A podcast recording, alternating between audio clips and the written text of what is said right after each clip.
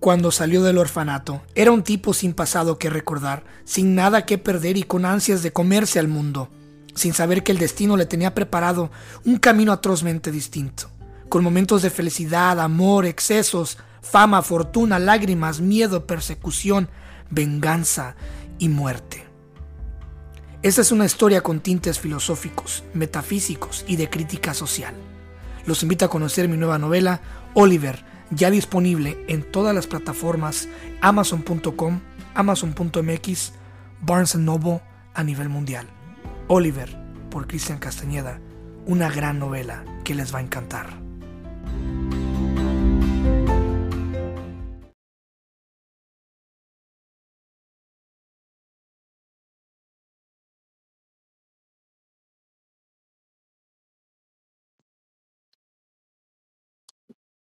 Querido Jorge, bienvenido al podcast. Gracias por tu tiempo y gracias por estar aquí. La verdad, qué honor tener eh, por primera vez a, a un asesor de imagen en el podcast. Tengo muchas preguntas y pues nada, estamos ya grabando y con todo lo que da.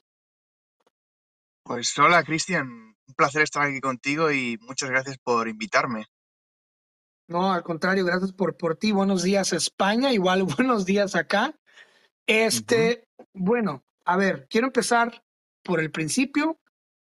¿Cómo es que llegas tú eh, a interesarte por lo que es la imagen? ¿Qué pasa en tu vida? ¿Qué te lleva a decir, oye, yo quiero, pues quiero aprender a, primeramente a, vestir bien, a, a moverme en el mundo como se debe hacer y ayudar a la gente a que se vea bien también. Cuéntame un poquito del principio de todo esto. Pues eso fue cuando estaba en el bachillerato, eh, que pues ya estaba uno terminando los estudios pertinentes y claro, ya tocaba tirar por una rama, ¿no? En concreto, por unos estudios específicos. Entonces, por aquella época, yo había descubierto mm, el desarrollo personal, las habilidades sociales, y eran campos que me gustaban muchísimo. Y, mm, dentro de esos campos, pues eh, siempre hay pequeños consejos para ayudarte a mejorar, y uno de ellos era la imagen, obvio, porque para tener interacciones exitosas con las personas, también necesitas una imagen favorable, ¿cierto? Entonces, recuerdo que, mm, que por aquella época estaba leyendo sobre, sobre la imagen y te daban pautas muy sencillas, muy básicas, sobre todo para los hombres. Y yo en ese momento me estaba dando cuenta de que los hombres teníamos una asignatura pendiente, porque es increíble em, lo básicos que somos en algunas, en algunas partes, somos así, bro, es que, es que somos muy básicos. Entonces, cuando empecé a leer sobre la imagen para hombre eran eh, consejos muy sencillos, muy básicos, muy, muy, vamos, que todo el mundo lo puede entender y lo puede dar por sentado, pero parecía mentira que lo estuvieran recomendando, porque yo buscaba algo mucho más profundo. Digo, hombre, si quiero mejorar mi imagen, busco consejos un poco más complejos, un poco más profundos, que lleguen un poco más lejos. Pero entonces me di cuenta que quizás podría ser una persona que se dedicara a instruir a los hombres a mejorar en este campo, porque si es verdad que mm, con el paso de los años nos hemos puesto las pilas, aún así creo que tenemos margen de mejora y en ese sentido me siento súper orgulloso de haber elegido este camino porque estoy muy feliz haciendo lo que hago y creo que elegí el camino correcto. Cuando tenía yo como 13, 14 años, me crucé con un libro que se llama Como te vendes, te contratan, ¿no? eh, y entre, entre, entre comillas decía, ven como de verte y contratan, o sea, de, de como te ves, te tratan, ¿no?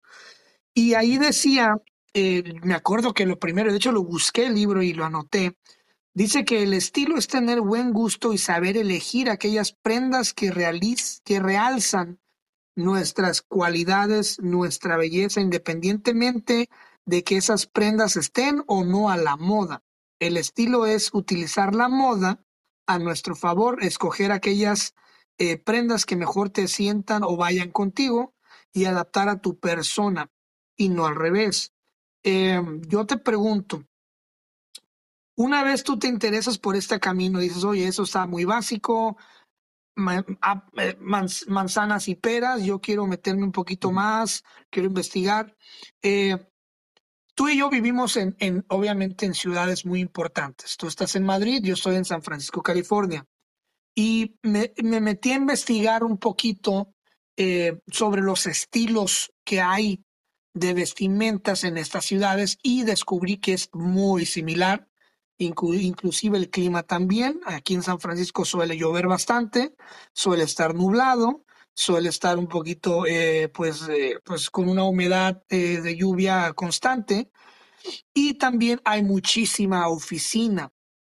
Pero he estado notando que, por ejemplo, ahorita en San Francisco hay una gran, una gran crisis de oficinistas y muchas empresas con todo este tema del wokeness y todo este show eh, están ahora eliminando el dress code, que se le llama, ¿no? El, código de vestimenta.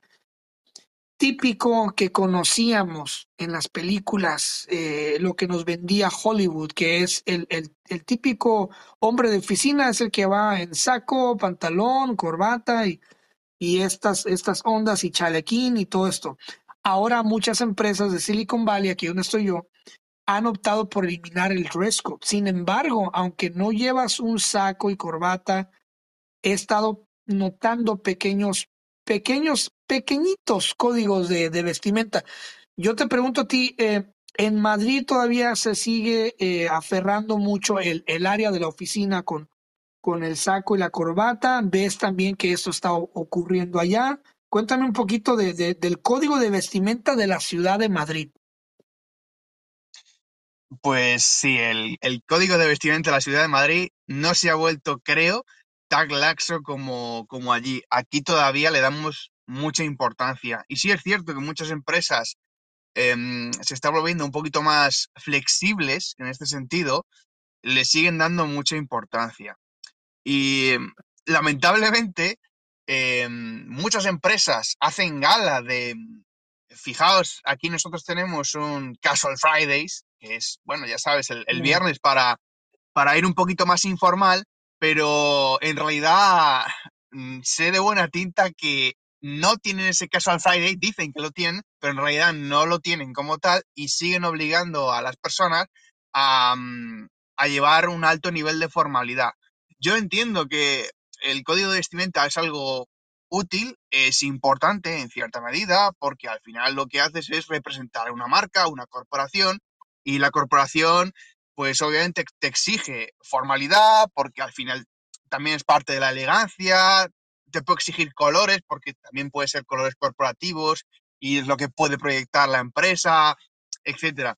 Pero también hay que entender que muchas veces la productividad y la profesionalidad no tiene, estar por, no tiene, estar, no tiene que estar em, estrictamente relacionada con el código de vestimenta. Entonces, aquí en Madrid sigue siendo importante este código, sobre todo en empresas grandes, en empresas que facturan mucho. Quizás en pequeñas y medianas empresas no tanto, pero en las empresas potentes sigue siendo bastante importante. Vale. ¿Qué tanto crees bueno, me imagino que sí, pero quiero oírlo de ti. ¿Qué tanto del, nivel de porcentaje de una persona crees tú que sea la imagen un recurso? ¿Lo, ¿Lo consideras en un porcentaje alto? ¿Lo consideras en un porcentaje medio? ¿Qué tanto consideras tú que la imagen es un recurso y por qué es o no es un recurso? Bueno, ¿qué te voy a decir siendo solo de imagen? Yo creo que la imagen es un recurso altísimo. Es que lo quiero, lo quiero escuchar desde tu voz de un profesional, porque pues, si lo digo yo, imagínate. No, has hecho bien. Me preguntan los profesionales y yo desde mi sector te puedo decir que es muy importante tanto para bien como para mal. Y nos guste o no nos guste, porque al final, cuando conocemos a alguien, ya en los primeros segundos ya, ya se está formando una imagen sobre nosotros, incluso casi sin conocernos, lo que llamamos la primera impresión, que es algo súper importante. Y es que ya en segundos ya puede decidir si eh, le gustas para hacer ciertas cosas o no, me refiero, para trabajar contigo, para establecer cierto tipo de relaciones, etcétera. Ya sabemos cómo funciona. Es que somos superficiales, somos muy superficiales los seres humanos. Y nos guste o no nos guste, es así. Entonces, o bien podemos resignarnos y llorar y maldecir este mundo superficial porque somos así y no tiene remedio, o bien podemos aceptarlo y trabajar en ello, mejorar y aprovecharlo para sacarle partido. ¿Se nace con estilo o el estilo es algo que se forja? Por ejemplo, hay de aquellas bachilleres y colegios, coles, donde se exige uniforme y donde no se exige uniforme. Volvemos a lo mismo de que, pues, diferentes, eh, pues, tú sabes, hay escuelas privadas que no exigen uniforme, pero hay escuelas de gobierno que sí exigen uniforme. Eh, ¿Es algo que se impone en la crianza, en la cultura, el estilo, o es algo que se puede forjar con los años? Eso, como casi todo, se puede forjar, se puede mejorar y se puede trabajar. Y de hecho, siempre lo recomiendo, porque al final eh, sí que es cierto que una persona puede tener cierto talento y cierta habilidad intrínseca para combinar la ropa, para ser más elegante, para tener una imagen más favorable, puede ser talento propio, pero hay ciertas personas que no tienen ese talento y aún así siempre es bueno mejorar porque siempre hay margen de mejora. Entonces yo creo que es algo que se forja. ¿Cómo, cómo, cómo se acerca, por ejemplo, eh, cómo se acerca una persona a ti? Se acerca, por ejemplo, eh, oye, Jorge, fíjate que tengo una futura entrevista de trabajo que la verdad me interesa ganar y o tengo un evento al que quiero ir. ¿Cuál es el, cuál es el, el, el común denominador más constante en las personas que buscan pues esta asesoría que ahorita pasamos más adelante a hablar sobre todo lo que haces? Pero ¿cuál es el común, el común constante de la gente que te busca? Pues en mi caso, yo diría que obviamente mm, yo trabajo en su mayoría con hombres. Te puedo decir que cuatro de cada cinco de mis clientes son hombres. Es así. Eh, es cierto que yo también estoy mucho más cómodo porque al final yo soy hombre, sabes que al final siempre hay más, eh, mm, más rapport, digamos, más compenetración entre hombres, eh, tengo más experiencia con ellos, entonces me, me, hice asesor de imagen en gran medida por, por nosotros, para ayudarnos y mejorarnos y, y dar ese ánimo y esos conocimientos a los hombres.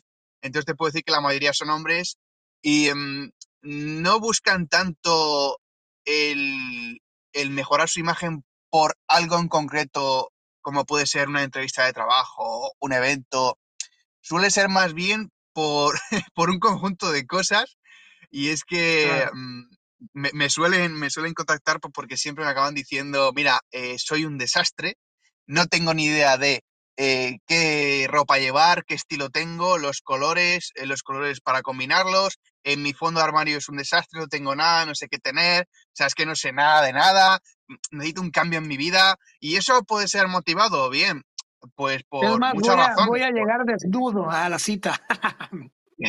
No, es verdad, pero eh, al final eh, es que son así y, mm, y yo me alegro que me contacten porque es, es un, es un paso a favor para, para cambiar para ellos, porque claro, imagínate todas las inseguridades que te puede generar el no saber todo este tipo de cosas y el a lo mejor desear cambiar eh, mucho, cambiar mucho tu imagen, potenciarla y claro, no tener ningún conocimiento de nada, pues al final sales a la calle no desnudo, pero sí puedes salir con la sensación de estar disfrazado, Cristian, porque eso suele ocurrir. Cuando tú no sabes qué llevar, te pones un poco lo que pillas o lo que te dicen porque creen que te sienta mejor, porque es un consejo ajeno, y al final te pones cosas que, bueno, tienes por ahí y lo que haces es sentirte disfrazado, te sientes inseguro porque sabes que no es lo que te gusta, no es lo que te favorece y quieres un cambio. Y fíjate que no sé si se da, qué interesante eso, porque sales de pensar, sentir que sales disfrazado, eso no lo había pensado, es muy interesante. Y sí es cierto, a veces sí, sí, no nos sentimos seguros y sí nos sentimos como si fuéramos, no sé, eh, un payaso que va a una fiesta, ¿no? Aquí en. Estados Unidos se, se, se, se, co- se acostumbra mucho al complejo, el, el cumplido, perdón. Por ejemplo, me ha pasado que a veces voy en la calle y, y otro, otro tipo, eh, de la nada me dice, hey, me encantan tus zapatos, oh, gracias, hey, me gusta tu camisa, y yo también lo he agarrado esa cultura de, de, de, de verlos y decir, hey, me gusta tu, me gusta tu pelo, hey, qué chida corbata, hey, me gusta tu pantalón, hey, me gusta tu... Entonces, esas micro, micro, eh, se le llama en, en inglés micro escalations, las microescalaciones de que, hey, ¿qué onda? Bien, qué bonita chamarra, oh, gracias, man. Eh, y así eh, lo veo muy, lo veo muy mucho que se da muy constantemente en lo que es en la, en la, en la ciudad entre, entre varones. Y se me hace muy chido y ayuda mucho a, a, digamos, a la estabilidad de, ah, ok, a alguien le gustó, ¿no? Este, yo te pregunto a ti, cuando inicias este camino, esta preparación, fuiste, obviamente, pregunta básica, ¿verdad? Fuiste a, a una institución, eh, cuéntame un poquito de, de, la, de, la, carrera, cuéntame de tus experiencias, cuéntame de, de eh, pues de adentrarte a este mundo, qué pensó tu familia, les gustó, eh, ¿cuál, cuáles son tus experiencias más bonitas y también al mismo tiempo cómo sientes que eso fue cambiando en ti también. ¿Hubo algún problema, hubo, hubo algún momento en el que tuviste algún problema de, de, de, de poder pues descifrar y de, y de vestirte y de armar tu imagen? Pues es una muy buena pregunta. Yo recuerdo que cuando se lo comenté a mi familia, pues la verdad es que ellos me apoyaron, porque lo tenía tan, tan seguro que al final eh, es, que, es que no había otro camino para mí. Es, es, que se lo dije, le dije, mira, es que estoy 100% seguro que es lo que quiero hacer. Incluso ellos sabían las materias que tendría eh, la formación, porque obviamente eso se puede consultar antes de hacer y me dijeron, oye, que tienes esta materia, tal, igual esto no te gusta. Digo, bueno, pues a lo mejor esa materia en concreto no me gusta mucho, pero estoy 100% seguro que esta es la formación que quiero. Estoy 100% seguro que este es el camino que quiero seguir. Porque tenía claro ya mi propósito. Y mi propósito era, sobre todo, ayudar a los hombres a mejorar su imagen. Ese era mi propósito. Entonces, bueno, eh, aquí eh, lo que teníamos y lo que tenemos eh, sobre asesoría de imagen es básicamente un grado superior, que es eh, unos estudios que se hacen después del bachillerato y duran dos años, dos años más prácticas. Luego sí es cierto que te puedes encontrar pues cursos o másters o eh, formaciones adicionales sobre asesoría de imagen, pero o bien eh, son em, de una menor duración o bien no, el título no tiene la misma validez o importancia o, bien es básicamente lo mismo, pero con otro título. Entonces, era esa la formación correcta, pertinente. Y además recuerdo que, que aquí, eh, cerca de, de, mi casa, había un, un, centro, bueno, sigue, lo sigue habiendo, un centro privado que curiosamente impartía esta formación. Nada, estaba a 10 minutos de casa, privado. Y luego había otro, público en Madrid, pero estaba bastante lejos de, de donde yo residía. Entonces eh, tiré por el privado, cosa que a mí en principio no me hacía mucha gracia, pero estaba becado, así que eh, gran parte de, de los estudios eh, se encargó de pagar la Comunidad de Madrid. Em, y nada, eh, fue, fue entrar y, y, y, recuerdo, para que te hagas una idea de, de, de lo que somos los hombres y, y lo que nos falta por aprender, recuerdo que em, era el único hombre en toda mi promoción. El único. No inventes. El único. No inventes. O sea, eh, rodeado de mujeres todo el día. Pero wow. eran todos, además, compañeras y además profesoras. Es que no había ni un solo hombre. Todo, todo mujeres. Para que te hagas una idea de que ellas sí tienen interiorizado lo importante que es una buena imagen. Ellas sí lo saben y, y llevan muchos años trabajándola y lo hacen genial. Eh, pero nosotros tenemos un camino por recorrer todavía. Es que no le damos la importancia que debería. Sí es cierto que en estos últimos años eh, sí que le hemos dado más importancia y nos estamos poniendo las pilas, pero para que te hagas una idea, era el único hombre y éramos 20, 20 en clase, 20 personas en clase, profesores aparte, pero todo, todo mujeres. Ya, imagínate, yo estaba en la gloria, no te puedo decir más. la verdad es que... que estaba súper a gusto con mis, con mis compañeras, todas súper amables, súper majas. Eh, mm. Vamos, eh, repetiría esos dos años de formación una y otra y otra y otra vez porque fueron maravillosos. Me encantaba lo que estudiaba, disfrutaba muchísimo, sacaba muy buenas notas. O sea, en mi vida yo he sacado tan buenas notas, era sobresaliente todo.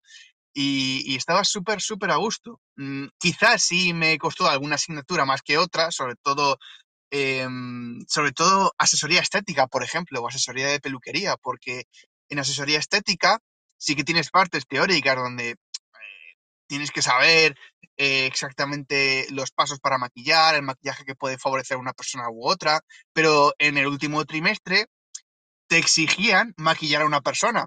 Y claro, te puedes imaginar, una mujer tiene mucha experiencia maquillando, claro, porque se maquilla todos los días o casi todos los días, pero un hombre que no se ha maquillado en su vida, imagínate enseñarle a maquillar, pues a lo mejor a alguno le costará poco, pero a mí me costó mucho, mucho. Salieron, salieron, parecidas a Krusty Clown, ¿no?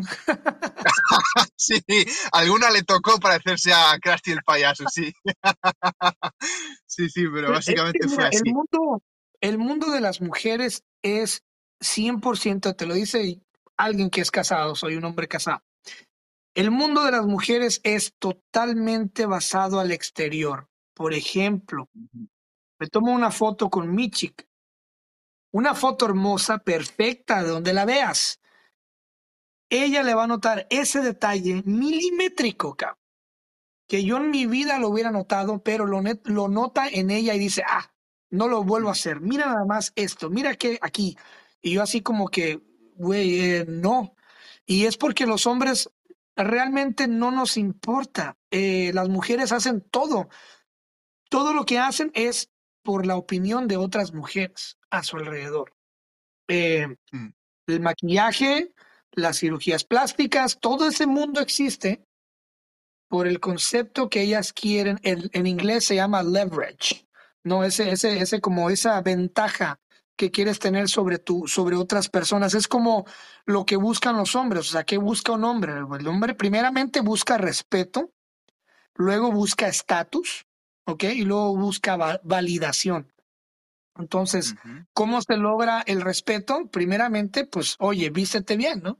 Limpio, una buena imagen, una buena postura, eh, una buena presencia, una buena voz, saber hablar con ademanes, saber eh, caminar bien, andar todo como camello jorobado, ¿eh? Este, cuando te paras, pararte con tus pies a la altura de tus hombros, o sea, lo que es la posición, no con las patas todas abiertas como payaso de un lado a otro. También lo que es este, eh, pues obviamente la personalidad, entre otras cosas, ¿no? Entonces, es muy interesante y las mujeres siempre están ahí en, ese, en ese, en ese ámbito de lo que es, pues todo lo que es la, el diseño de la imagen y la construcción de imagen. Y eh, no se ven muchos hombres porque nosotros no sé si estamos, eh, si lo vemos, ¿tú crees que sea como una, eh, como una especie de machismo varonil de que, ah, yo qué voy a hacer ahí o, o tú qué me vas a decir a mí, ¿no? ¿Crees que todavía estemos empapados por esa vieja escuela de nuestros padres de, del machismo? no vamos a decir que machismo tóxico, pero el machismo de que no, no, no, no. El machismo egocentrista, egoísta, de que tú a mí no me vas a decir que esos zapatos no combinan con este saco, porque, ¿entiendes? Sí, yo creo que hace años sí que existía eso que tú dices, mm, estoy seguro, y, y, por eso las mujeres tomaron ventaja en ese sentido nosotros nos quedamos muy atrás. Hace años sí que te puedo decir que, que sí que existía ese, digamos, machismo, entre comillas, eh, porque claro, a lo mejor un hombre que empezaba a cuidar su imagen, pues eh, le podían tachar de afeminado mm, o, ¿sabes? Cosas de esas. Entonces, hace años, hace bastantes años ya de eso. Pero a día de hoy te puedo decir que no. Y si, y si existe algo, debe ser una cantidad mínima y residual, porque ya los hombres, mm, en su gran mayoría, se han dado cuenta de la importancia de la imagen y de lo que le puede proporcionar una buena imagen. Es que es así. Entonces, y a día de hoy, realmente los hombres nos cuidamos mucho, mucho. Demasiado. demasiado. antes, claro. Claro, claro, a veces tampoco hay que pasarse, me refiero a todo, todo con cabeza y todo de forma inteligente. Tampoco hay que obsesionarse, como yo digo, ¿ok? Eh, es cuestión de mejorar, hay que mejorar, fantástico, pero obviamente no hay que obsesionarse porque los extremos y la obsesión son, son cosas malas. Pero sí, te puedo decir que a día de hoy eh, los hombres se han puesto las pilas y no existe ese machismo, entre comillas, como tal, y, nos hemos equiparado prácticamente con las mujeres en el sentido de cuidar la imagen. ¿Cómo, cómo lograr verme en el espejo y sentirme y hallar? Porque mira, mucha gente corre del espejo. O sea, mucha gente se mira en el espejo a huevo, o sea, forzadamente porque me tengo que ver en el espejo para peinarme, ¿no?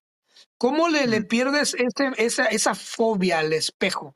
Por ahí se, ya ves que es lo primero que ves en la mañana cuando te levantas, miras tu cara, ¿no? ¿Cómo yo como hombre empiezo a, a desprenderme de ese tabú del espejo y ver el espejo como un aliado? Porque, por ejemplo, yo creciendo en mi adolescencia, Ahora pues tengo pues mi vello facial, mi barba bien, bien formada, gracias a Dios y a la genética española, ¿no? Tengo mi, mi barba bien formada, pero cuando iba empezando, yo sufrí mucho porque mi barba no salió, no salió pareja, o sea, salió por partes y lo que más me cagaba, lo que más me enojaba, era que mi bigote por el medio, lo que es el medio abajo del tabique, de, abajo de la nariz, no salía pelo ahí, entonces tenía un bigote bien cantinflas y eso me daba muchísima inseguridad. Entonces, ¿cómo, cómo hacer yo como hombre joven de, digamos, de 18 a 25 años, cómo lograr verme en el espejo y aceptarme y, hallar esa comunión con mi espejo? Es una muy buena pregunta.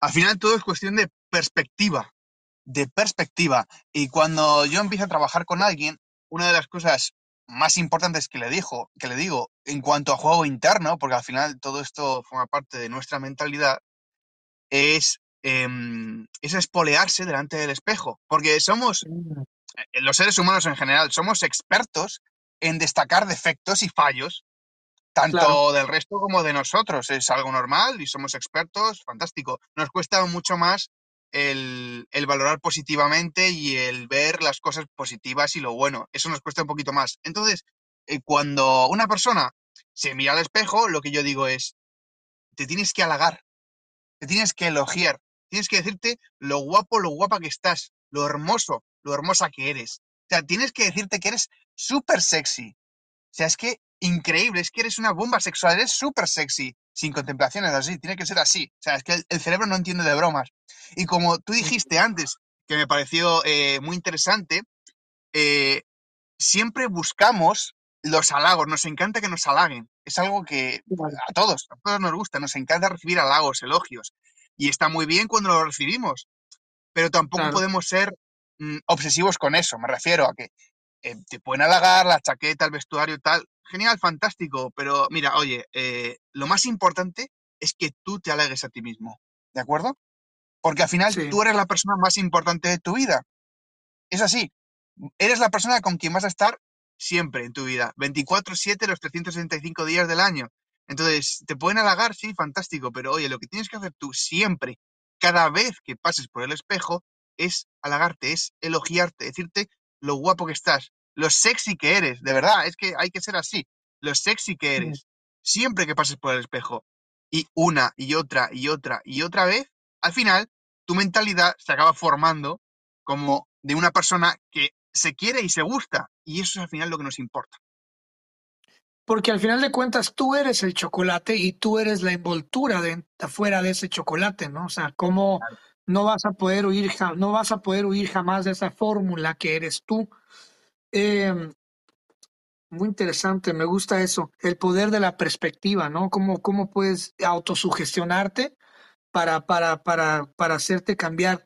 Yo lo que y, hice, eh, además, Cri- Cristian, perdona, te, te digo una experiencia propia que me Ajá, parece curiosa, y es que cuando eh, a mí me empezó a crecer la barba, ya tenía una barba pues bien formada, hablando de barbas, como tú mencionaste la tuya, sí, eh, pues yo en cierto modo em, no digamos inseguridad, porque creo que no llegaba tanto, pero sí que no estaba del todo conforme con mi barba, porque mi barba, eh, antes y a día de hoy sigue siendo igual, mi barba tiene una discromía. O sea, me refiero a mi barba no es del mismo color toda, mi barba tiene tres colores.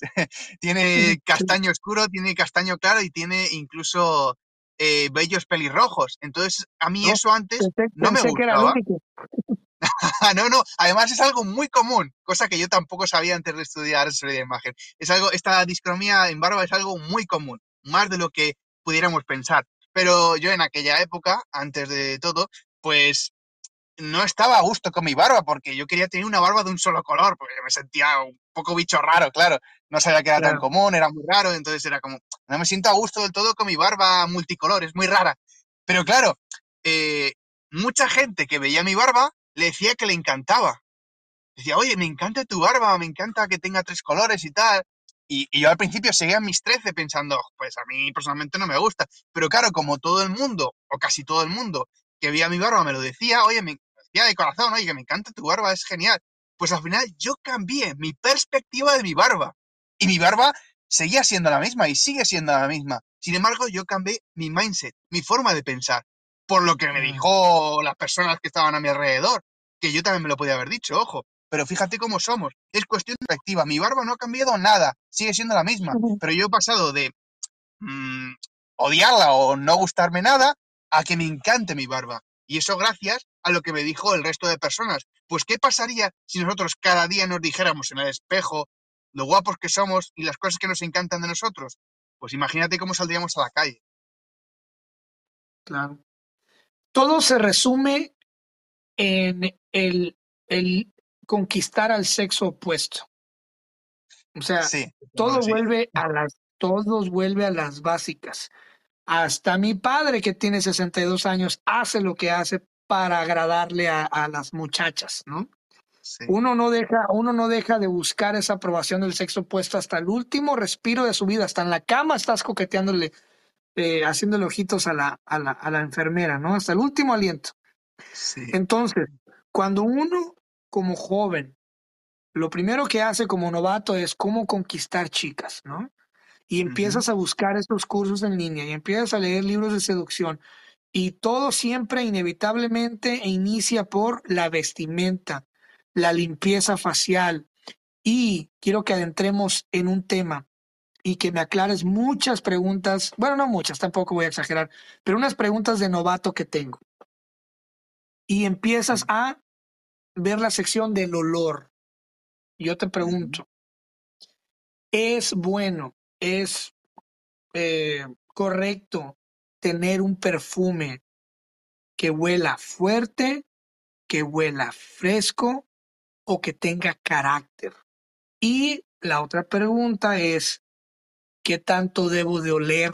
¿Debo de oler bastante? ¿No debo de oler mucho? Y por favor, cultívanos a todos los caballeros que te estamos escuchando, ¿cómo fregados se pone un perfume? ¿Cómo colocarme un perfume?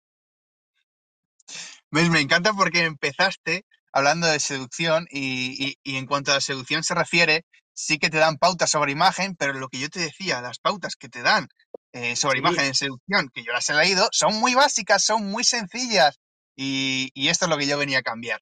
Fantástico, buenas preguntas. Pues empezamos con, con el tema de eh, si es bueno escoger un perfume cálido, fresco, etcétera. Eh, bueno, partimos de la base de que es algo muy bueno utilizar perfume. Es un recurso importantísimo que deberíamos utilizar sí o sí. Lo recomiendo, sí. O sea, sí. Hay personas que no lo utilizan, pues porque tienen sus razones, pues porque no les gusta, pues porque a lo mejor em, les da alergia, en fin, eh, cada persona tiene pues sus eh, problemillas y sus cosas, pero bueno, si la persona no está a favor de utilizarlo, yo le daré razones para utilizarlo. Si, por ejemplo, tiene alergia, pues hay perfumes que son hipoalergénicos, que son de farmacia, que, que obvia- obviamente puede ser una opción muy, muy recomendable. En fin, que lo recomiendo sí o sí. Y en cuanto a los olores, yo personalmente me decanto más por la opción de eh, elegirlos por las estaciones. Y me explico. En verano hace mucho calor, sobre todo aquí en Madrid, un calor horrible, seco, desagradable. Y claro, lo que tú buscas en verano con el calor es el fresquito. El, cuando estás en, en verano, pues buscas el, el frescor y cuando tienes algo fresco es como que, ay, qué alivio, qué gusto. Pues en verano yo recomiendo utilizar perfumes frescos. En la temporada primavera-verano, días cálidos, perfumes frescos, fresquitos, notas frescas, notas cítricas, notas herbáceas, notas, oceánicas. En el mercado hay muchos, muchos perfumes de ese estilo. Entonces, para esa temporada, yo optaría por un perfume fresco. Para temporadas más frías, otoño-invierno, optaría por un perfume cálido.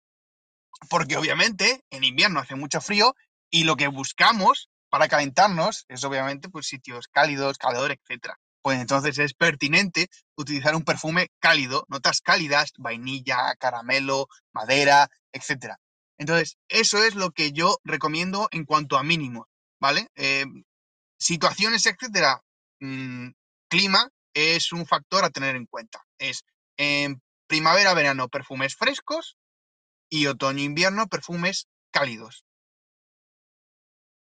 Mm, y en cuanto a tu segunda pregunta, en cuanto a, lo de cuánto debo doler, etcétera, bueno, hay que decir algo importante y es que los perfumes son para la piel, ¿vale? Eso lo, quiero dejar bastante claro porque muchas personas se lo echan en, en, la ropa y eso puede echar a perder las prendas, porque los perfumes tienen ácidos esenciales que a lo mejor pueden eh, quedarse en la prenda y eso luego a lo mejor no se va con el lavado, es decir, que puedes estropear la prenda si echas el perfume en la ropa. El perfume está diseñado para echarlo en la piel, porque el perfume además se va evaporando con el paso del tiempo por la transpiración. Y al evaporarse el perfume, pues desprende ese olor, ¿vale? Eso, es algo que hay que tenerlo en cuenta, porque me he encontrado a muchísimas personas que lo utilizan en la ropa. Mira, puedes, mira, te voy a dar el pase de utilizarlo en prendas de ropa que tengas, digamos, eh, para estar por casa o prendas de ropa que, que utilices para cosas mundanas o cosas que, mm, ¿sabes? Me refiero, para sacar la basura. Prendas de ropa que no te importe echar a perder, que se puedan estropear y que no te vaya a dar ninguna pena. Para ese tipo de prendas de ropa, venga, te voy a dar el pase de echar el perfume porque entiendo que muchas veces es muy satisfactorio oler la ropa y que tenga ese olor a perfume. Vale, genial, fantástico, pero hazlo en prendas que no te importe echar a perder. El perfume es siempre para la piel. Y cuanto al, al grado de olor que debes llevar, pues hombre, eh, digamos que un término medio, eh, sin pasarse, pero sin tampoco quedarse corto. Y obviamente un perfume cálido con un olor potente, con notas fuertes, no lo vamos a echar del mismo modo que un perfume suave y fresco. Los perfumes fuertes, pues obviamente en menor medida, menos pulverizaciones. Un perfume fresco, digamos que bueno, podemos echar un poquito más porque es mucho más suave. Y en cuanto a las zonas donde deberíamos echarlo, pues básicamente es zonas donde sintamos el pulso y pliegues en nuestra piel. Pues detrás de las orejas, la nuca, em, la, la, zona exterior de los codos, me refiero a donde, donde flexionamos el brazo, el hueco popliteo, que es el hueco que está detrás de la rodilla, es un sitio raro, pero por ejemplo es un pliegue, eh, la zona del cuello, etcétera. Esos sitios donde sintamos el pulso y haya pliegues. ¿Qué piensas de la gente que tiene un perfume eterno? O sea, que dices, yo descubrí este perfume a los 15 años, ya tengo 30 y sigo usando la misma fragancia y toda la familia sabe que, ah, ese olorcito me recuerda a Jorge. no, eso a mí me parece fantástico, me parece bien, eso es algo bueno, mientras que obviamente no utilice ese mismo bote de perfume, me refiero que no compre un bote de perfume gigante y le dure como 5 o 6 años y vaya tirando de ese bote porque al final el, el, perfume se acaba deteriorando con el paso de los años, mientras lo vaya renovando me parece fantástico. Incluso fíjate, has dicho algo que puede ser muy positivo y es que las personas relacionan ese buen olor a tu persona. Y eso es algo que incluso trabajan las marcas. El relacionar un olor positivo, un olor mm, agradable con una persona. Y eso es un factor muy importante en la imagen personal, el olor cuando tú relacionas un olor satisfactorio a una persona, al final le estás dando, pues, ese punto positivo, que le estás dando un plus a esa persona o a esa empresa. Ya tiene algo ganado a su favor y es el olor. Entonces está bien que una persona utilice el mismo perfume. Si realmente le gusta ese perfume, está genial, está genial. Y si lo utiliza, fantástico. Eh, me parece genial. Otra cosa es que luego ella quiere innovar, comprarse otras, otros perfumes, pero, pero está genial. Si la persona le gusta ese perfume y quiere seguir durante años con el perfume, le va genial, pues fantástico. Qué bueno, porque yo soy, soy uno de esos. Eh, ¿cuál, es, ¿Cuál es el color perfecto. Por ejemplo, mira, yo tengo desde los 13 años, eh, no por nada simbólico ni nada, sino simplemente porque se me ve muy bien. O sea, volvemos a las básicas, ¿no? Se me ve muy bien y siempre se me ha visto muy bien. La gente que me conoce tanto en redes sociales como fuera, lo han notado y me han visto y, y saben que, o sea, va con mi físico, va con mi porte. Yo uso mucho el color negro en todo. Mi armario es completamente negro. Hasta los calzoncillos, todo, todo, todo, todo, todo. Obviamente tengo muchísimas prendas de diferentes tipos, telas, texturas, eh, bordados, todo, todo, todo, todo. Pero en sí, en sí, en sí, ¿cuál viene siendo el color perfecto eh, para, un, para, para un hombre? ¿Qué color no debe de faltar en tu armario que vaya con todo y que siempre debes de tener, que te debe de acompañar como un fiel amigo? Pues debo decirte que el color perfecto no existe. no sé si a lo mejor te una, una decepción o algo, pero, pero es la realidad. No, no existe ese color perfecto. Lo que sí existe es la armonía cromática, que es lo que yo trabajo con los clientes. Para que nos entendamos, los colores que le sientan bien a la persona y eso se calcula mediante el color del pelo, el color de los ojos y el color de la tez. Entonces, mediante esos colores que tiene la persona en su rostro, se calcula los colores que le sientan bien. Entonces, recomiendo en ese caso utilizar los colores que a cada persona le venga mejor para su armonía cromática. Es decir, que no hay un color perfecto o no hay un color mejor que otro. Eh, todos los colores son bonitos, son buenos y si se combinan bien, todos pueden ser fantástico realmente. O sea, no hay un color mejor que otro. Eh, por eso siempre recomiendo que la persona se informe y si puede saber qué colores le sientan bien, mejor. Entonces ya puede priorizar en esos colores para su fondo armario. En cuanto al negro, a mí es un color que me encanta, es mi color favorito. Yo también utilizo muchísimo negro. Forma parte de mi vida. Dime. Bienvenido al club. Sí, no, es que el negro me encanta. ¿eh? Y todo lo que simboliza, eh, en fin, siempre se ha relacionado con la elegancia, es un color que, que a mí personalmente me encanta, forma parte de mi vida, de mi marca, es que adoro el color negro. Pero obviamente...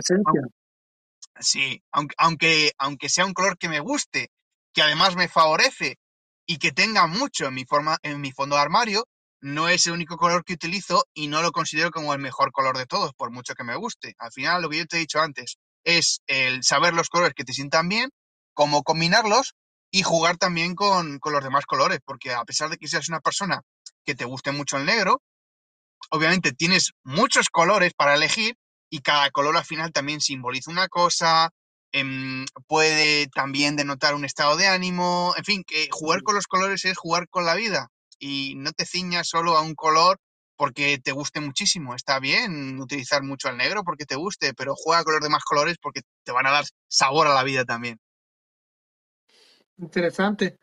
Me gusta, bueno, me gusta mucho el negro. La gente ya, la gente que me conoce ya está acostumbradísima. Yo creo que si un día llego con una camisa blanca, la gente me van a preguntar eh, que si estoy bien, que si me siento bien, ¿no? Este, qué interesante que lo digas.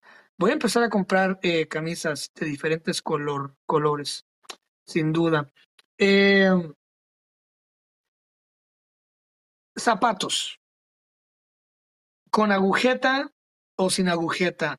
¿Qué crees que sea mejor? Eh, ¿Qué es lo que has visto más en las calles? Yo, por ejemplo, acá de este lado del charco, estoy empezando a ver mucho calzado sin agujeta zapatos de piel sin agujeta. Em, ¿Tú qué piensas de eso? ¿Crees que sea como una fusión? ¿Crees que sea como algo nuevo? ¿Es conveniente? ¿No es conveniente? ¿Habla mucho de ti en una oficina, sí o no? ¿Qué piensas de, de, de, los que usan calzado, eh, zapatos de vestir sin, sin agujetas?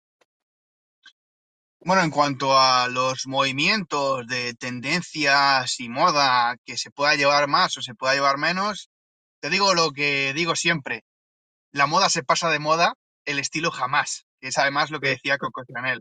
Eh, me encanta esa frase. Me encanta, sí, me encanta esa frase y me encanta Coco Chanel.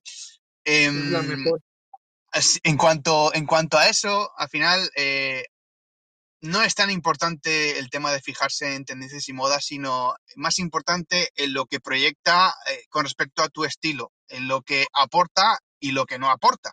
En el caso de las agujetas, eh, las agujetas y los zapatos lo que siempre aportan es informalidad, ¿de acuerdo? Un zapato que no tiene agujetas es un zapato más formal que un zapato que tiene agujetas. Y dos zapatos que tienen agujetas, pues el más formal es el que tiene menos agujetas. Las agujetas, pues son una ornamentación al zapato que lo que hacen es, pues, dar un detalle curioso, bonito. A algunas personas les gusta más o menos y aportan informalidad, lo cual es, puede ser algo em, positivo. Depende de las circunstancias y depende de dónde vayas a ir y cómo vayas a utilizar el zapato. Entonces, ¿recomendarlo? ¿Sí o no? Pues depende del estilo de vida de la persona. Me refiero, si la persona está acostumbrada a un nivel alto de formalidad y va a eventos donde, bueno, pues se requiere una etiqueta o, simplemente desea proyectar esa formalidad, pues debería prescindir, debería prescindir de esos zapatos de, de agujetas. No, no le van a aportar mucho a su, a su fondo de armario. Por otra parte, si una persona pues le gusta el tema de los zapatos informales, no va a muchos sitios de etiqueta, no requiere mucha formalidad, pues es interesante que, que valore esa opción. Y también depende de los gustos de la persona. Al final, eh, los gustos importan mucho y si a una persona le gusta que, tenga esa ornamentación, pues fantástico que se lo compre. Si no, pues nada, lo, lo, más importante, digamos, los dos factores a tener en cuenta es, el primero, que las agujetas aportan informalidad al zapato. Y el segundo, los gustos que tú tengas, ¿de acuerdo? Al final esos son los dos factores más importantes. Si tienes que tener en cuenta la formalidad del zapato y luego tus gustos. Eh, cuando estaba leyendo yo, obviamente, libros para cómo actuar, cómo todo este show, que ahorita vamos a hablar de eso, me crucé con un libro de Ockmandino sobre ventas, eh, de cómo vender y todo eso.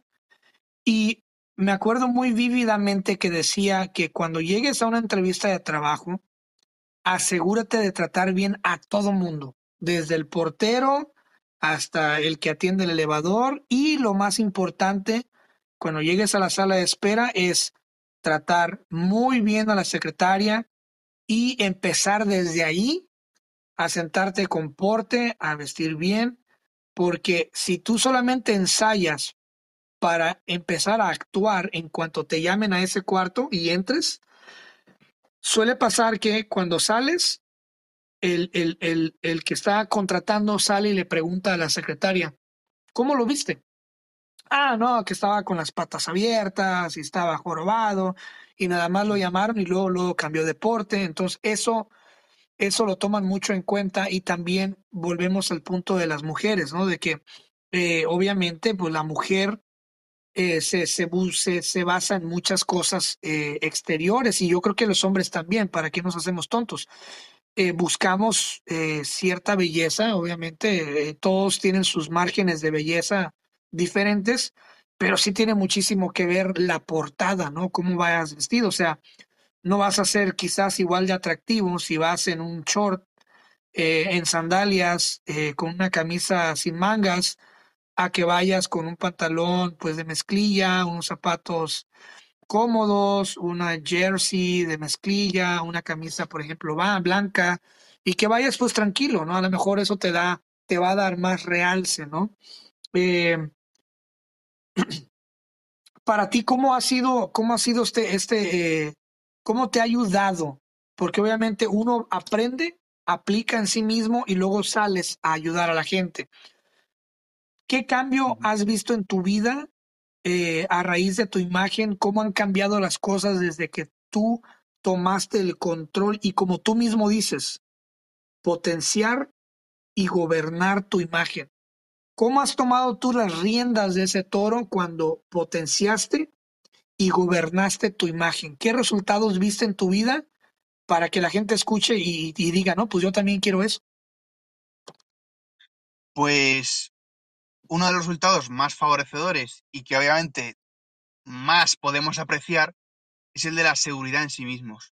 Es lo que buscamos eh, prácticamente todos cuando potenciamos la imagen, porque sí, obviamente buscamos saber cómo combinar, cómo llevar, cómo saber, sí, sí, pero realmente uno de los digamos, efectos secundarios, entre comillas, es la seguridad en sí mismos. Es lo que busca la gente. Y eso es algo que me ha dado la formación, obviamente. Cuando, cuando aprendes qué es lo que te favorece, qué es lo que no, pues te da mucha seguridad en, en ti mismo. Lo bueno de todo esto y lo increíble es que aunque yo sepa todo lo que me favorece y lo que no me favorece, yo llevo lo que me viene en gana, o sea, yo, yo llevo lo que me apetece, con lo que me siento a gusto, lo que me divierte, o lo que me pide el cuerpo, o sea, yo, yo no llevo siempre lo que me favorece. De hecho, eh, muchas veces en, mi estilo, en, mi forma de ser, en, mi peinado, mi hora, etcétera, no llevo lo que me favorece, llevo lo que me gusta, lo que me apetece. Y es porque tengo absoluta seguridad en mí mismo. Y eso es también lo que buscamos cuando trabajamos la imagen personal. Tú tienes todos los recursos del mundo, aprendes, sabes, y cuando ya sabes todo lo que te favorece, cuando ya acabas el proceso y estás súper seguro de ti mismo, dices, mira, ok, mira, voy a elegir esto que me favorece, pero ¿sabes qué? Que voy a elegir esto otro que no me favorece porque simplemente me gusta. Y da igual, porque como me siento, digamos, el puto amo, y es así, es lo, lo que tiene que ser, me siento el puto amo, pues puedo llevar lo que yo quiera, aunque no me favorezca. Y eso es uno de los efectos más maravillosos que tenemos en, este campo. El que incluso teniendo todos los recursos que tenemos, porque obviamente aprendes muchas cosas, pues mm, decides el usarlos o no usarlos. Bueno, pues puedo usarlo o no usarlo, pero yo me siento súper a gusto. Y otro de los efectos que, mm, que, personalmente yo agradezco es el saber lo que compro. Eh, claro, antes era, pues mira, eh, comprar un poco, eh, un poco a ojo lo que me pudiera gustar, etcétera. Pero sí, obviamente ahora es a ojo lo que me puede gustar, lo que puede combinar, lo que puede ir bien a mi fondo de armario, pero es que también miro el tejido, que es súper importante. Mm, realmente espero que la prenda de ropa valga lo que cuesta. Y eso se mira por el tejido, la confección, y eso también me gusta mucho enseñarlo a las personas. Eh, porque al final es nuestro dinero y, tratamos de hacer una buena inversión. Eh, yo quiero que cada céntimo que yo invierto en ropa cuente al máximo. Entonces también me interesa saber de qué está hecha esa prenda de ropa, qué ventajas y desventajas tiene el tejido, la fibra textil que, que utiliza, la confección, etc. Entonces, cuando ya sé todo eso, puedo invertir cada euro pues a ropa que realmente me guste y que además sea apropiada y que valga lo que cuesta que muchas veces nos cuelan cada prenda de ropa que yo alucino, que digo, mira, ¿cómo me puedes poner a este precio esta prenda de ropa cuando no vale ni la mitad? Y muchas veces lo que hacemos es pagar marcas, lo cual está bien si nos interesa pagar la marca, pero si a mí no me interesa pagar una marca y lo que yo quiero pagar es calidad, pues entonces hay que saber lo que compramos. El material, el tejido, como dices. Yo tengo prendas, tengo prendas, varias prendas, varias prendas que tienen conmigo más de 10 años y te lo juro que se ven impecables en color y, tienen más de 10 años. Y, y, como dices, la moda pasa de moda, pero el estilo jamás, ¿no? Eh, y, siguen funcionándome a perfección para combinar con otras cosas. Eh, en Estados Unidos, regreso a mi campo, a mi terreno, hay muchísimo consumismo de marcas. O sea, esta es la tierra de consumir marcas. La tierra número uno de consumir marcas. Eh, y el consumismo está guiado por redes sociales, ¿no? Obviamente, eh, las redes sociales están empujando esta agenda de consumir, consumir, consumir, consumir, consumir y se puede llegar a volver un vicio por el, por el, el, efecto que tiene en el psique. O sea, obviamente, si tú te compras unos zapatos, o si eres mujer, unas zapatillas, obviamente te vas a sentir pues la reina o el amo, ¿no? Porque te vas a sentir el más chingón, la, más, la más empoderada, ¿no? Porque traes primeramente unos zapatos nuevos que te gustaron, eh, que realzan, que, que, que, que, brillan, ¿no? Y simple y sencillamente, cuando vas y te compras una parada de ropa completa y sales a estrenar, hombre, te sientes pero rey, ¿no? Entonces, las industrias aquí en Estados Unidos se han sabido aprovechar de ese psique, de ese, de ese golpe de dopamina en el psique y, y han, han, han, creado una cultura de, de, o sea, de consumismo. Te aseguro que si te vas a un centro comercial, a los malls, por ejemplo, entre semana, lo que hacen son especiales, dos por uno, 3 por 2, 5 por 2, eh, rebajas y todo, y están constantemente eh, haciendo atractivo. Y también cuando entras a las tiendas hay un olor a perfume, hay una música de ambiente. Eh, con eso quiero, quiero preguntarte así ya adentrarnos de lleno a este, a este, a estas aguas más profundas. ¿Cómo puedo yo buscarte eh, para asesoría? O sea, ¿tienes asesoría solo personal? ¿Tienes asesoría en línea? Si estoy en cualquier parte del mundo. Eh, vi por ahí que tienes diferentes eh, como paquetes desde una hora a varias horas. Sin contar mucho, obviamente, porque hay que, pues, hay que pagar, la verdad, pues la información cuesta porque hay detrás de esa información, hay años de inversión de tiempo. Claro. Este, y no se puede regalar eso, porque oye, yo te estoy regalando, no te puedo regalar mi vida. Eso es, o sea, te estoy, te voy a ayudar a que no tropieces por todo lo que yo tropecé por una mónica cantidad que vale muchísimo la pena. Em, ¿Qué tanto de psicología le enseñas o impartes en la persona? ¿Hay, hay un gran porcentaje de psicología o es más eh, tecnicismo en, en cuestión de, de, de, manos a la obra? Empecemos por ahí. Pues eso siempre depende de la persona, porque al final es un servicio personalizado y Mm. como cada persona es única, pues algunas personas requieren reforzar el mindset, requiere reforzar un juego interno, requiere que a lo mejor trabajemos más la parte emocional y mental y a lo mejor otras personas pues tienen más seguridad, tienen más aplomo, en fin, no necesitan tanto trabajar esa parte. Ya te digo que depende mucho de la persona. Eh, como yo trabajo básicamente, eh, en líneas generales, es, digamos, em, un 40% entre un, entre un 30 y un 40% parte teórica y entre un, digamos, el resto 60 mm, por ciento 70 la parte práctica, eh, ¿vale? Mm. Porque al final siempre yo doy eh, una propuesta personalizada, que es obviamente eh, todo el documento eh, con toda la información que requiere el cliente. Que, ahí está todo, todo, todo. Entonces eso se lo va a quedar ya de por vida. Eso lo tenemos que ver, eh, la persona y yo, tenemos que explicarlo, tenemos que pues, desarrollarlo y una vez terminamos de ver esa propuesta, obviamente ya la, la, persona se la queda de por vida, este documento lo tiene para siempre y luego ya nos ponemos manos a la obra. Nos ponemos a, a ver y a poner en práctica todos esos conocimientos a las tiendas. Entonces salimos a rutas de tiendas. En mm. caso de que la persona no sea de Madrid y alrededores, eh, obviamente no se puede trabajar en persona, porque yo no puedo estar en Miami, por ejemplo, ¿de acuerdo? Es, es imposible. Eh, bueno, salvo, claro. salvo alguna excepción extraña, pero en teoría no podría estar en Miami, pero eso no impide trabajar la imagen. Entonces lo que hacemos es eh, todo el proceso de, de, de, la explicación de la propuesta, lo hago igual que lo haría con una persona que estuviera en Madrid, que se hace media, mediante videoconferencia, ¿de acuerdo? Que es mmm, como se hace de la manera más cómoda, ¿de acuerdo? De videoconferencia, tal como está, nos vemos, charlamos y explicamos la propuesta ahí que se explica de manera muy cómoda y luego, como yo no puedo estar ahí, al final la persona se queda con eh, esa parte de la teoría y luego cuando sale a ponerlo en práctica, yo estoy ahí con el seguimiento. ¿De acuerdo? En ese caso, eh, yo no ofrezco el bono de 10 horas, que es el máximo, a las personas que están fuera de, de Madrid. ¿De acuerdo? Porque claro. el bono de 10 horas lo que incluye son, pues digamos, eh, tres o cuatro horas de teoría y el resto, pues seis, siete de práctica aquí en Madrid, donde salimos eh, los dos a, a, ver tiendas y tal.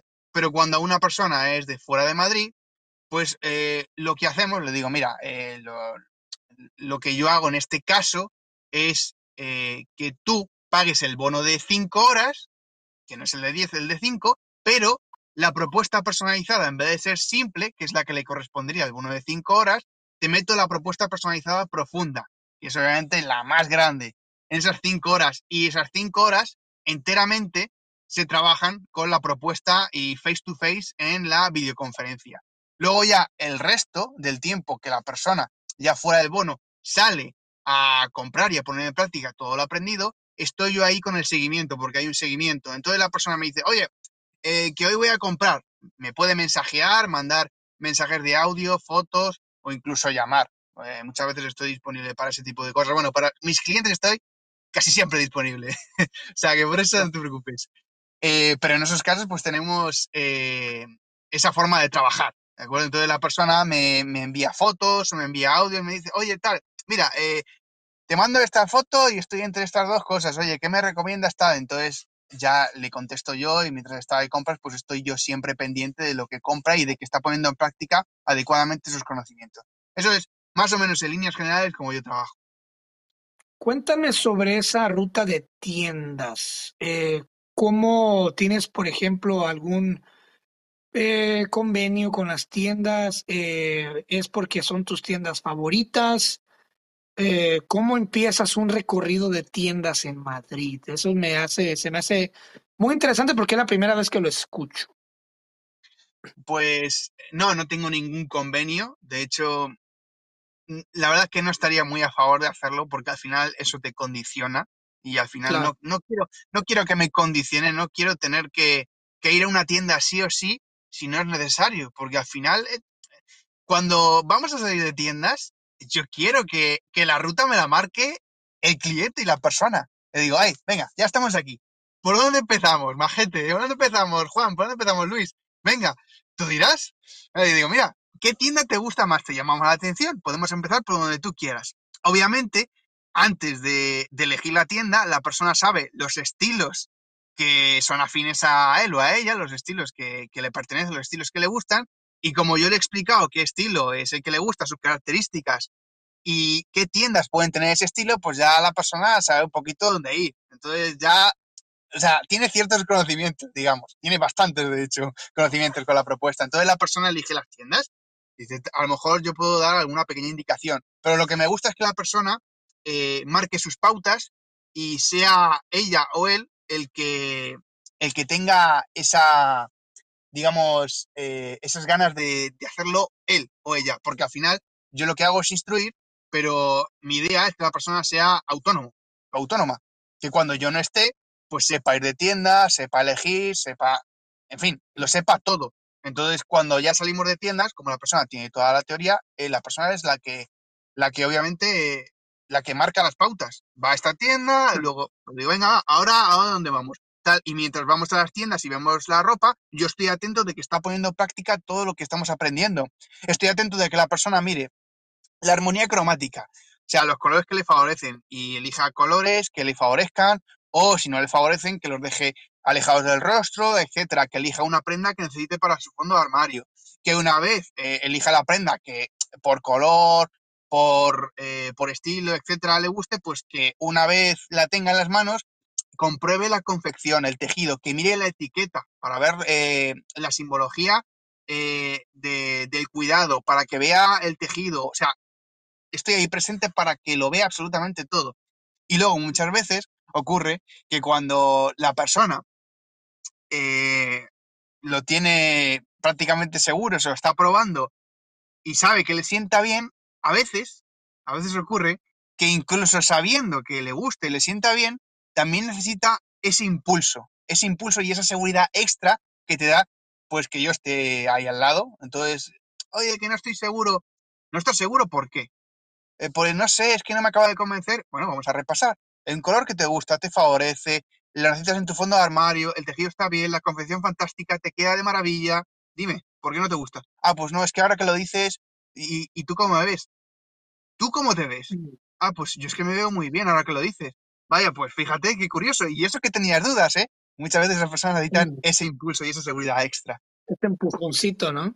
Sí, sí, ese empujoncito. Bro, yo estoy aquí para, para ayudarte, asesorarte y darte ese empujoncito para que te compres esa prenda que realmente te gusta, pero a veces albergamos ese tipo de dudas que tenemos, tal. No te preocupes, bro. Eh, repasemos todo y, y, y, al final te compras esa prenda porque es la que te, te convenía. Un armario dice mucho de ti. También muestras cómo organizar tu armario porque, seamos honestos, bueno, al menos yo crecí en una casa muy militar que tenía una madre que no podía ver una pelusa en el piso. O sea, yo crecí con una mentalidad de de militar, ¿no? O sea, levántate, órale, tender tu cama y pam, pam, pam, pam, pam, en menos de un minuto y, y eso se me quedó, la verdad se me quedó, soy una persona demasiado organizada, no soy un freak que me enoja si mueves algo, pero sí soy un hombre que tiene todo exageradamente eh, acomodado por nivel de uso, por ejemplo, hay, hay prendas que uso más que otras, y las tengo, obviamente, mis sacos y blazers, los tengo pues con, con sus... O sea, tengo todo bien organizado. La verdad estoy muy orgulloso de mi armario y es un armario práctico donde tengo toda la mano. En una sección tengo zapatos por colores, por nivel de uso también. Eh, muestras eso en tus cursos eh, porque la mayoría de los hombres eh, y, somos un poquito, bueno, niños, niñatos en ese aspecto y habemos muchos que, bueno, como te digo, no me cuento yo, pero hay muchos que nos acostumbramos a juntar la ropa en un rincón, las toallas en el piso, los zapatos todos amontonados. Eh, cuéntame de eso, de, de, un armario. Sí, lo, lo, que te decía, que somos un poco más desastres. es, que, es que la verdad. en ese sentido somos un poquito más desastres. Eh, y, pero, qué bueno que amigos, pero excelentes amigos. Ah. sí, y, y, es bueno que muchas veces lo reconozcamos, porque eso al final dice mucho de nosotros. Y cuando lo reconocemos es que realmente queremos cambiarlo. Y eso está muy bien. En cuanto a organización, pues mira, hay muchas formas de organizar un armario. Eh, por colores, por tipos de prenda, etcétera. Mira, eh, la organización eh, depende mucho de la persona. Mm, al final lo que nos interesa es que la persona sepa exactamente dónde está todo, lo tenga a mano y le resulte cómodo y atractivo para él o para ella.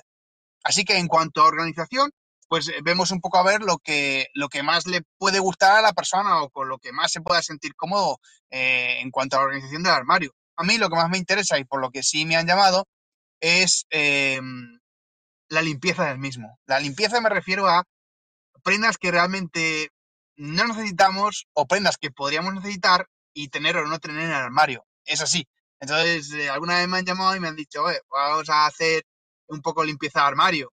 Y empiezan a sacar prendas, lo que tienen en el armario, y yo digo, mira, pues mira, esto está bien, esto está mal, tal. Mira, eh, esta prenda no la tienes que utilizar por, por esto, por esto y por esto. Ya, bueno, es que no sé, tal, no sé cuánto, pero, pero vamos a ver, e, esta prenda está rota por aquí, es que yo sé que puede tener valor sentimental, pero ¿realmente te la pones? No, la verdad es que no me la pongo. ¿Y por qué está ocupando sitio en tu armario? O sea, está vieja, está rota, no te la pones. Eh, tampoco te convence mucho por, por, el color y por el diseño. Entonces, ¿por qué la tienes en el armario? Ah, pues tiene razón, vamos a tirarla. Claro, tirarla o, o regalarla o lo que sea. ¿Sabes? Entonces, eso es lo que, lo que hago principalmente cuando me piden organizar el fondo de armario. Eh, al final, lo, lo que yo hago es mm, ayudar a la persona para que identifique las prendas que debería tener y las que no debería tener. Y luego ya las que le falten, como yo le paso una lista de prendas imprescindibles para el fondo de armario, las que le, las que le falten las tiene bien apuntaditas y cuando salgamos de tiendas o cuando la persona salga de tiendas, pues ya sabe qué prendas coger para que eh, tenga ese armario completo. ¿Qué piensas de la gente que tiene una jersey del Real Madrid en su armario? Pues eh, pues obviamente pienso lo mejor porque el Real Madrid es el mejor equipo del mundo. Ah, lo dices tú, lo dices tú porque estás en Madrid, no cuenta. No puedes decir otra cosa. Es lo, que tienes en casa, es lo que tienes, es lo que sé, es lo que hay, por eso.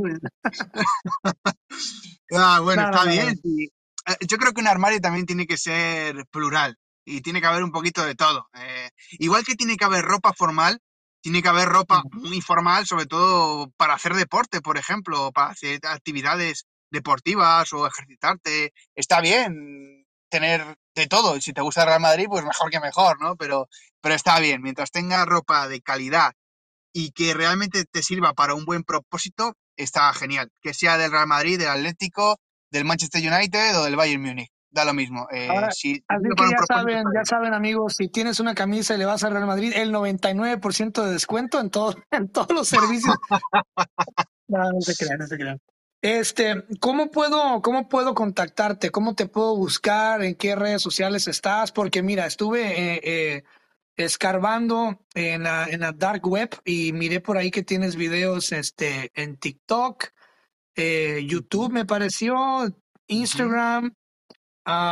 y a mí obviamente lo que me atrajo fueron los videos que subes a, a TikTok, muy buenos. Y eso fue lo que me atrapó y dije, él sabe, él tiene que estar en el podcast, tiene que ser mi amigo y tiene que ser mi asesor de imagen de ahora en adelante. Así que yo te declaro mi asesor, de imagen oficial del podcast de Cristian Castañeda. Y este, pero bueno, ¿cómo te podemos buscar? ¿Cómo estás? ¿Cuáles son tus, tus, tus, tus cuentas? Pues como tú bien has dicho, has hecho los deberes. Entonces ya sabes más o menos dónde estoy. Y estoy en Instagram con la cuenta Jorge Rubio García, todo junto, sin guiones.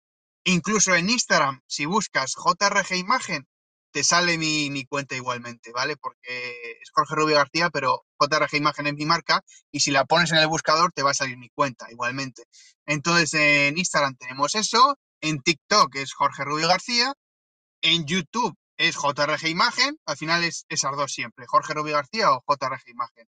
Y, luego, bueno, también estoy en Facebook, pero al final la, la cuenta más potente eh, y con la que me siento más orgulloso y también por la que más me contactan es por la cuenta de Instagram. ¿Que no tiene redes sociales?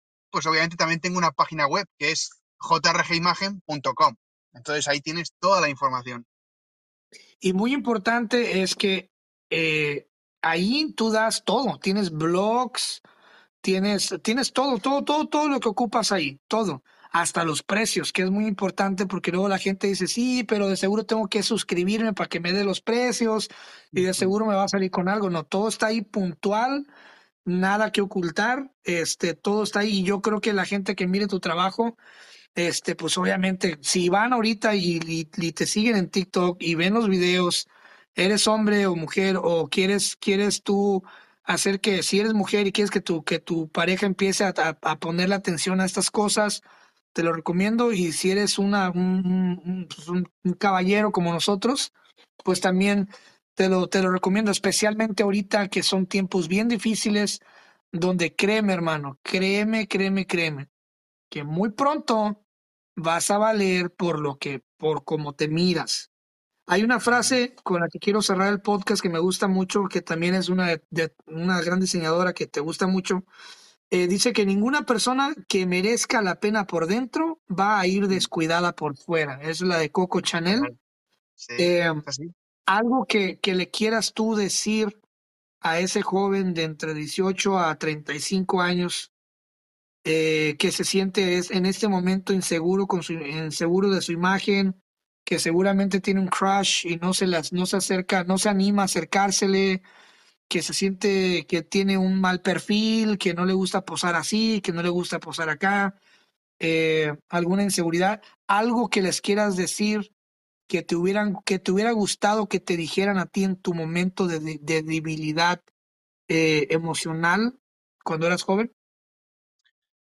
Pues fíjate que, que, en este podcast lo hemos tocado prácticamente todo. Hay mucha información, hay muchos conocimientos, eh, pero creo que si tuviera que, decirles algo a esos jóvenes, sería que, bro, no estás solo, y parece la frase típica, bro, no estás solo, porque todos y cada uno de nosotros hemos tenido inseguridades de esa clase sobre la imagen, sobre algo de nosotros, sobre que no nos gustaba nuestra barba, nuestro pelo, eh, no sabíamos vestir, siempre teníamos alguna inseguridad. Y obviamente los profesionales como yo hemos venido al sector para solucionarlo. Y sinceramente, no soy de, de marear la perdiz ni de adornar las cosas. Mira, yo te lo pongo sencillo y fácil. Además, me gusta el estilo minimalista para todo. Para mis redes sociales, para las propuestas que yo hago, para todo eh, cortito y al pie, como se dice en España. Sencillo, bro. Es que no hay, no hay que preocuparse, de verdad. Eh, una inseguridad, cualquier historia, realmente fácil de atajar, ¿de acuerdo? No, no tiene mucha complicación, fácil de atajar. Eh, recuerda, ponte en contacto con un profesional si al final eh, realmente quieres mejorar tu imagen y no te preocupes porque al final todos hemos tenido inseguridades, ¿de acuerdo? Todos y cada uno de nosotros. Pero qué bueno que sepas cuál es, identificarla y qué bueno que quieras cambiarla y qué bueno que al final lo hagas y te pongas las pilas y empieces a potenciar y a gobernar tu imagen. Entonces eso sería fantástico. Yo nunca lo he negado de que yo he tenido muchos coaches. Este, desde muy joven aprendí que la información, el tener información te da, como dicen los gringos en inglés, leverage o esa, ese potencial sobre otras personas, el leverage. y la información es poder, literalmente es poder. Y yo desde los, desde los 15 a los 18, de los 15 a los 20, eh, invertí muchísimo. Me, desde, desde conocí a un notario y le dije, enséñame, enséñame todo lo que sepas y yo te limpio el pinche despacho, ¿no? Este, después conocí a un maestro de ciencias sociales y le dije, yo te ayudo, no sé, te lavo el carro, voy a tu casa a lavarte el carro los domingos, pero ayúdame a, poder hablar en público, a poder hacer esto, a poder, eh, o sea, porque yo vengo, obviamente, muchos en Latinoamérica, yo estoy pues, en California, en Estados Unidos, y pues familia mexicana y todo, pero muchos en Latinoamérica eh, venimos de hogares donde hay muchísimo tabú y mucha división, seguramente crecimos sin un padre como yo, este, entonces nos vimos forzados a aprender a las malas muchas cosas y yo tuve la fortuna a temprana edad de empezar a invertir en información eh, en, personas que ya habían pasado por lo que yo había pasado. Y dije yo, oye, si yo puedo, si yo puedo evitar estos tropiezos, pues lo voy a hacer. Y últimamente, hace que unos dos, yo ahorita ya tengo 31 años, hace unos cuatro o cinco años fue cuando más dinero invertí, eh, muchísimo más dinero de lo que tú cobras, este, que, yo invertí en, en, en, digamos que en inteligencia emocional, en liderazgo de corporación, y eso me permitió ahora estar trabajando donde trabajo, en Silicon Valley, para personas y clientes muy pesados y, y sin ningún título de universidad muy fuerte, que digamos de que, ah, este es un PhD o es un máster en esto. No, realmente no. Pero sin embargo, me codeo en ciertas áreas y con ciertas cosas, porque otra vez tuve acceso a la información que muchas personas tienen que pasar años e, e, ir a una escuela en años. Yo tuve acceso a los libros, obviamente nada fue gratis. Entonces, moraleja de esto es, a veces hay que perderle el miedo, poquito, algo, una inversión, y invertir en ti misma o en ti mismo no es nada más dejar de, de, hacer pequeñas cosillas y, o sea, invertir en ti misma más allá de un libro es también, o sea, ponerte a pagar cursos e ir a cursos y, ver profesionales y estar allí y buscar la forma de tener ventaja. Acuérdate, como hombres, lo que buscamos es el respeto. ¿Cómo se gana el respeto? Con conocimiento y el conocimiento te lleva a tener ese estatus. Y cuando tienes el estatus, entonces ya ahora sí logras tener e, ese en tu familia, ya logras romper el ciclo generacional eh, y sales del ciclo generacional y ahora ya puedes proveer a tu familia, ahora ya tienes una pareja eh, que está a tu misma altura de, de, de digamos que, de, de ¿cómo, ¿cómo te lo puedo poner para no sonar muy gacho? que está a tu, a tu nivel de, de, pues, de alto valor, ¿no? Eh, se dice mucho de que ah, buscar a tu alto valor y buscar tu alto valor. Sí, pero necesitas de perder la comodidad y a veces yo sé, los tiempos son difíciles, el dinero lo debe de cuidar uno, pero otra vez volvemos a lo mismo, acércate a expertos que te ayuden a guiarte, porque no es solamente es ir al mall a comprarte los Yeezy, los Nikes, el Adidas, el esto, el otro, y sales con 100, 200 dólares que realmente no eran necesarios, güey. No eran necesarios para lograr comprar cosas que te van a durar más y que te van a ayudar a rotar tus, tus trajes, tus pantalones, tus zapatillas, tus zapatos, tus gorras y todo ese show. Entonces, eh, no sé, ya hay que, hay que, hay que dejarnos de, de, esa comodidad y hay que perderle miedo al dinero. Muchas veces yo llegué a solamente a tragar sopas instantáneas por varios meses porque pagué cierto curso, pero que ahora, puta, digo yo, apenas está esto surgiendo de moda y yo ya lo sabía hace dos, tres años. Y ahora es cuando empiezas a ver los frutos y cuando empiezas a ver que tienes ciertos eh, atributos que, que, que otras personas no tienen y no puedes competir y, aún, y no te pueden competir contigo. Aún así, ya que existe el chat GPT y dices tú, ah, pero eso ya es muy fácil. Ahorita le pregunto a la inteligencia artificial, diseñame un outfit para esta noche. Y va esa madre te diseña un outfit. Ah, jajaja, ya me ahorré, ya me ahorré al experto, ¿verdad? Sí, pero esa madre solamente se basa a lo que hay en la red. No tienes a alguien que te acompaña físicamente a la tienda y te dice, a ver, póntelo A ver, ¿cómo te sientes? ¿Cómo, cómo? A ver, volteate o qué. Y ahí está contigo. Pagas por el valor humano y ese es el futuro de todo. En un futuro no muy lejano, ¿ok? Y se van a acordar de mí. Lo que va, lo que más va a valer y por lo que más vas a valer es por lo humano que seas. Entre más humano seas, entre más inteligencia emocional tengas, entre más eh, approach tengas con la gente, entre más sepas, entre más te acerques y te cultives de seres humanos, más vas a valer en un futuro no muy lejano. Por eso es que hay mucho despido eh, en estas eh, corporaciones de, de, de, high tech, casi 25 mil despidos en Facebook, hacen menos de un mes, cabrón. Pero ¿por qué? Porque no, no porque, ah, es que este fulano usaba traje y el otro no. No, es porque hubo algo ahí que falló.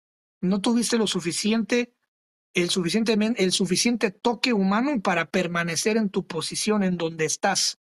Entonces, pues nada, hermano, espero que sea la primera de muchas pláticas. Siempre me encanta traer a personas de España porque es tan diferente. O sea, cuando tú mencionas de que, oh, vamos, ven a mi oficina y vamos y yo te llevo a la... Eso no pasa en Latinoamérica, ¿sabes? Lo, lo, lo difícil que es confiar que alguien te lleve a tiendas, o sea, es, es muy difícil. Eh, en Latinoamérica es difícil de que, oh, ven, vamos, no, no voy contigo ni a la esquina, güey. Pero son mundos muy, son mundos muy distintos, ¿no? Y por eso es que traigo gente de todas partes del mundo para que mi gente, tanto en Estados Unidos como en Centro y Sudamérica, vean cómo es la mentalidad de alguien en España y qué chido que en España abunden los coaches y que existe esta cultura de que voy a ir a terapia, voy a ir a, ver a mi psicoanalista, voy a ir a ver a mi coach personal, voy a ir a ver a, a, este, a, Jorge para que me diseñe pues esta nueva imagen. Es, muy chido. Yo quisiera que, que, que, que esa cultura nunca se perdiera y al final de cuentas, con toda esta modernidad que viene, tenemos que unirnos todos para, para, para como humanos conservar ese toque humano. Créanme, que lo mejor que pueden hacer en este momento, déjate tú de, ay, tengo que aprender a hacer coding y hacer páginas web. No, tienes que aprender a venderte como ser humano. Ahora eres un producto, eres el producto humano. Ahora eres un capital humano, eres, eres, eres un producto que te debes aprender a vender y si antes no lo, no lo habías visto así, ahora más que nada tienes que hacerlo, porque si no, la modernidad te va a tragar y al último, lo último que quieres es que un robot tome tu lugar, ¿entiendes? Y que un robot trate mejor a la gente que tú y hasta se vista mejor que tú, ya sería el colmo, ¿no? Hermano, te mando un fuerte abrazo, que sea la primera de muchas y a toda la gente que nos sintonizó en todas las redes sociales y en todas las plataformas en las que está el podcast. Gracias y los invito a que escuchen otros episodios donde tengo a otras, a otras este, personas de diferentes profesiones. Y eh, en cuanto saques algo nuevo, un nuevo curso, eh, o veamos que está pasando una tendencia o algo que, que, merezca que, que, nos reunamos de emergencia, lo volvemos a hacer. Muchas gracias, Jorge. Te mando un fuerte abrazo. Gracias por la confianza y un abrazo fuerte a toda la gente de España que, que me escucha, que está creciendo. Los, los abrazo fuertemente. Fenomenal, Cristian. Muchas gracias a ti por invitarme. No, hombre, que sea el primero de muchos. Muchas gracias.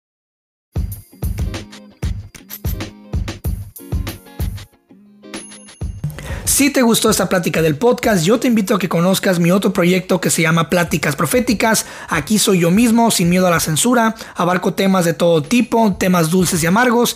Y bueno, son monólogos bien chingones, bien padres, que te vas a divertir mucho y sobre todo vas a pasar un buen momento y vas a aprender cosas nuevas. Así que te invito a que conozcas el otro proyecto que se llama Pláticas Proféticas.